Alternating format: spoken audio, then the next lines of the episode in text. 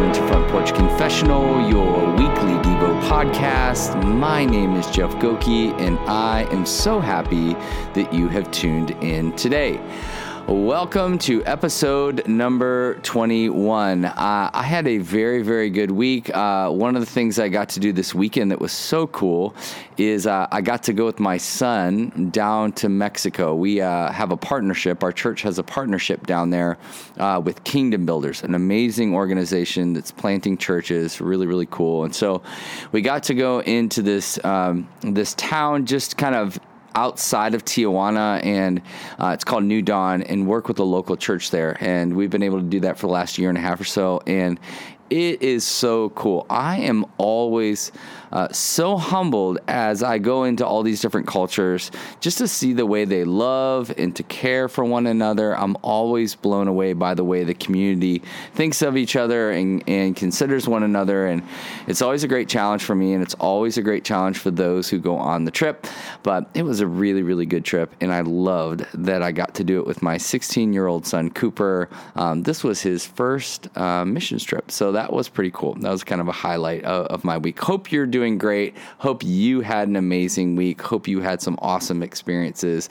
I'm really, really excited uh, about this passage. This is one of those passages that for me, it always pops up in my mind. It always is bringing me back to why am I doing what I'm doing? Why am I living the way I'm living? What am I going after? And it's one of those really cleansing, purifying kind of passages. And it's Joshua 24, uh, verses 14 and 15. It says this just as Joshua is saying this to the people of Israel Now fear the Lord and serve him with all faithfulness. Throw away the gods of your ancestors, worship beyond the Euphrates rivers and in Egypt, and serve the Lord. But if serving the Lord seems undesirable to you, then choose yourselves this day whom you will serve whether the gods of your ancestors serve beyond the Euphrates or the gods of the Amorites in whose land you are living. But as for me and my household, we will serve the Lord you know the Gokis. We have this uh, thing that we've done ever since the kids were, were little, and it's kind of a, a thing that we kind of wrote some things down, and, and it just says us Gokis.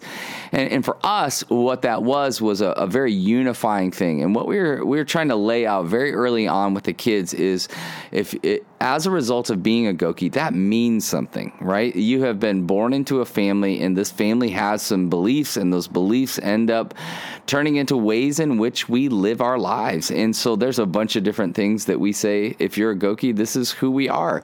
And, uh, and so as it relates to kind of, punishments and things like that. And the and we always laid uh, laid those out for the kids. So in our minds, it was like this. I, I, I don't want to argue with our kids. I want to lay out expectations. I want to lay out, hey, look, if you do this, this is what's going to happen on a positive end. But if you do this, this is what's going to be on a negative end. And so we we just kind of walk the kids through, and we continue to do that uh, as they're getting older. Some of those change a bit. I think the Us Gokis document uh, it doesn't change much, but.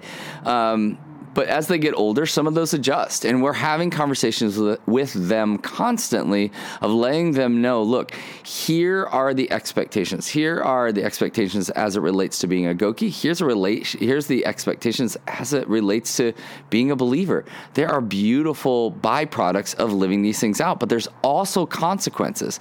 And the reason why we laid out the consequences is to be able to say, you can never blame us. You can never come back to us and say, you never told me. I never knew right? Because we can say, here is the reward and here is the consequence. Here is the reward as you go live this out, you know? And a lot of times it's not, it's not, um, all most of the time it's not monetary it's all like look you you get to have fun with your friends you get to go play you get to have a cell phone but on the other side there is a consequence for making a decision to go your own way or do your own thing or live outside the guidelines that we've established as a family. And so our kids can never come back to us and, and go, You're so mean. You're doing. Uh, no, no, no. You made this decision. You did this. I laid out the expectation and I let you know the reward, but I also let you know the consequence. You chose the consequence. You chose to make that choice. And that might seem cruel or, oh my gosh, you're so tough on your kids. And I'm like, yeah, maybe. But for us, we wanted to make it really clear to the kids um, that look, if you lie, right, there's a consequence attached to that lie right? That we don't just sit around and go, well, everybody does it, everybody makes a mistake. No, there's a consequence attached to that, and you chose that. And we want to help you choose different next time. We we're here as parents to help guide you, and uh, I think that as it relates to who we are right now, as you know, most of you, I imagine, listening to this podcast are adults and I think one of the things to acknowledge is uh, we have maybe been, uh, uh, we have maybe thought like, well, it, that's one thing for kids, but maybe it looks a little bit for adults. And, and I think that's where the scriptures are really, really important. And I think that's what Joshua is trying to help us understand and helping us guide us. And as, as individuals and, and mostly as adults, we're going to be thinking through this idea of free will. And the idea of free will is this it's a beautiful, beautiful thing. It's a thing that, that it's the thing that causes us to worship God on our own volition, right? Like he's not some puppet master in the heavens going, You will worship me now. Now open your voice. Now open your heart. Now open your soul. You know, like he's allowing us the opportunity, you know, and I think we've talked about it before on this podcast, but like when you stand before the ocean, you stand before the mountain and you're like, Wow there's something in you that rises up and there's a worship and you get to choose what you do with that awe and where you place that awe. And for some of you, many of you listening to this, that awe goes directly to God. You go, "Oh my gosh, God, you are so good. Look how uh, beautiful this ocean is. Look how amazing these mountains are. And you worship God, right? That's free will. You are choosing to worship God on your own volition. He's created a creation. You're not worshiping the creation, you're worshiping the creator. But it's also the thing that causes us to rebel. That same free will that has us stand before the ocean and go, Oh my gosh, God, you are so good, also is the thing inside of us that is causing us to rebel against Him.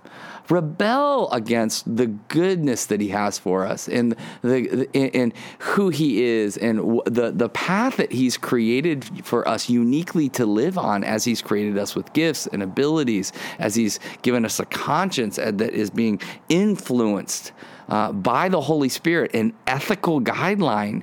Like we can choose to rebel against that. And here's the crazy thing He allows it. I've always found that to be so interesting. Like he looks down upon sinner and saint, right? And we all fall at times into those categories. We're in the tension of oftentimes living for the glory of God and then rebelling against the glory of God. And he understands that journey and he actually allows it. You see, while having a choice is a great gift, right? And it is a great gift that we don't have a God who micromanages us. It's also a great responsibility. It's an incredible responsibility. You see, the road of free will re- reveals who and you and I really are and what we really believe in. That's the road of free will. It is telling the world and it is telling God, this is what I worship, this is what I'm for. So it is a very beautiful but very weighty thing. So if you believe in God, how does your life look like? What does your life look like as a result of saying, I'm making a commitment to follow after God? And this is what Joshua is saying to the people after leading them into the promised land, right? He's led them into the promised land, right? Moses, you know, obviously didn't get to go do that. Joshua, and Joshua's kind of Moses's understudy.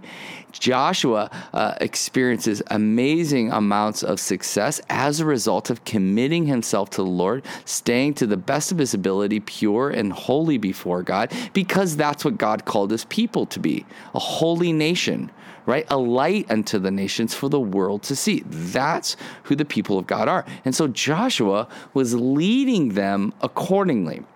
And so this is what Joshua is saying. He's led them now, and he's saying to them, listen, we've been to country after country.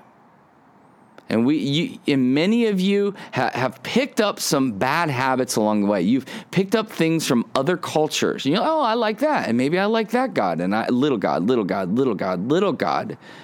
And he's saying this: Look, choose what you will follow. Choose what you just pick a lane.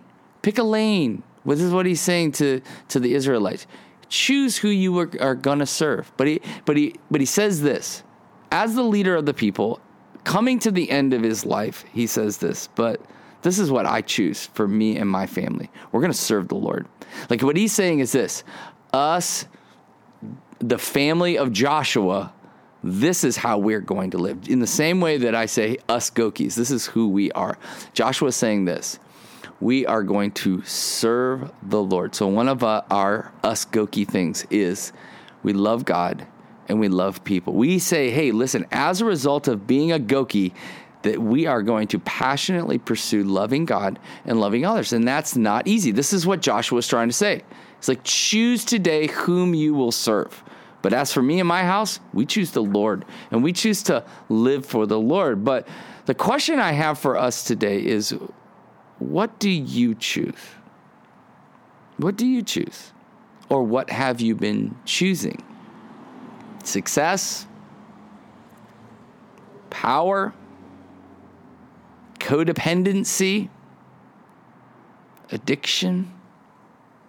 Popularity? I mean, I just think in the the digital world, the desire to be popular and seen and known. I just think so many people are choosing that, choosing to receive their identity from that instead of choosing the Lord or Christ and Christ alone.